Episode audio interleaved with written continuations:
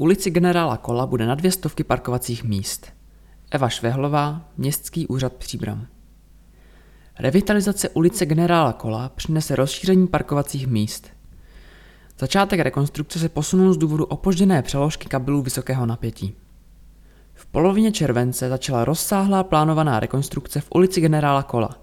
Po jejímž dokončení bude v oblasti téměř 200 parkovacích míst. Připravenou rekonstrukci v ulici generála Kola zdržel požadavek na přeložení kabelu vysokého napětí společnosti ČES. Nyní probíhají práce jak na zmíněné přeložce vedení, tak na samotné rekonstrukci. Projekt kromě samotných parkovacích míst počítá s kompletní úpravou prostoru, vybudováním nových kontejnerových stání, instalací osvětlení a parkovými úpravami. Práce začaly v horní části ulice tak, aby se mohlo pracovat souběžně na úpravě uličního prostoru a přeložce distribučního zařízení společnosti ČES, uvedl starosta Jan Konvalinka. Několika měsíční stavební práce jsou plánovány tak, aby vždy bylo možné v některých úsecích ulice parkovat. Předpoklad dokončení stavby je do konce letošního roku.